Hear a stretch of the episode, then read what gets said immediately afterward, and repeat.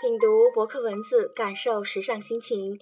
这里是渺茫微文与心灵驿站联合打造的心灵 FM 网络电台，我是主播桃子。今天呢，桃子和您一起来看一看童话诗里所描述的花草、鱼虫、动物的世界。凡是读过约翰娜·斯佩利的儿童小说《小海迪》的人呢，您都会记得小说里的那位老人，住在阿尔卑斯山上的小木屋里的阿尔木爷爷。他勤劳善良，却又有些古怪和固执。当山下的牧师劝他把小海迪送去上学的时候，他却固执地说：“不，我不打算送他去上学。”他的朴素教育观认为，小海迪。是和阿尔卑斯山上的小羊、小鸟一起长大的，和他们相伴才是一件幸福的事。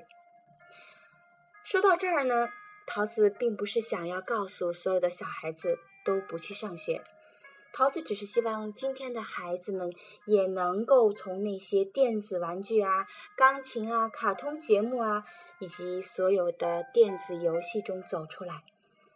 和他的爸爸妈妈、爷爷奶奶真正的也去亲近一下自然，去认识自然里的花草和昆虫，能准确的叫出那些可爱的小鸟啊、小甲虫以及绿色植物的名字，否则孩子的童年未免太可惜了。亲亲大自然，这是一个多么美好的愿望！大自然其实是属于每个人的，我们都不会去伤害它，也不要去破坏它。更不要去疏远它，也不要冷落它。我们应该像善待自己的生命一样去善待、珍视它。请让我们和孩子们一起都去关心大自然，关心大自然里的每一株绿色的植物和每一个小动物吧，就像关心我们自己一样。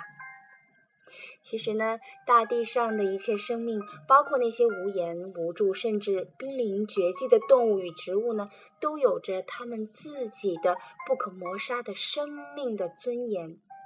这是我们古老的地球以及整个的人类的全部记忆和生命的谱系。但是呢，这些真的需要我们有智慧和灵性的作家来整理和讲述。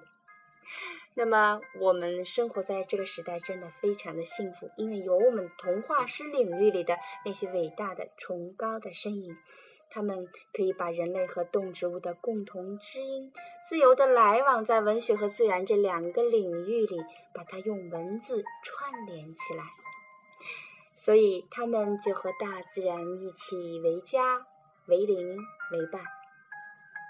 我们的童话诗人呢，用他们无限的爱编织成守护自然的美丽栅栏，用那些美丽的文字呢，来替我们的大自然的鸟兽昆虫说话，讲述着我们自然土地、荒野、狮子、羚羊以及细腰蜂、知更鸟的生命故事。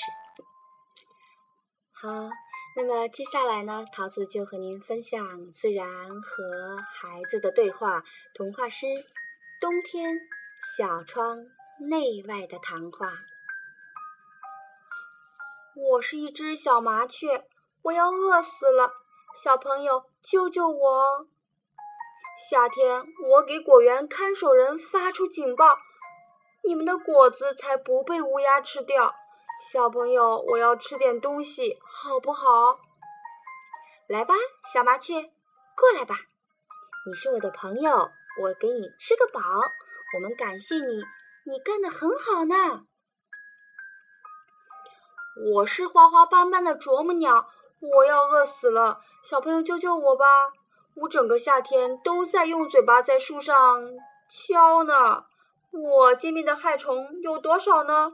现在小朋友给我吃点东西好不好？来吧，我们的啄木鸟，过来啊！你是我们的朋友，我请你吃个饱。我们真的感谢你，你干得很好呢。我是金鹰，金鹰就是我，我也快要饿死了，小朋友救救我啊！一年到头，我从白天唱到晚上，花园里有我的歌声，才特别的美妙啊！小朋友，给我吃点东西好不好？请过来吧，歌手，到我这儿来，你是我的朋友。我给你吃个饱啊！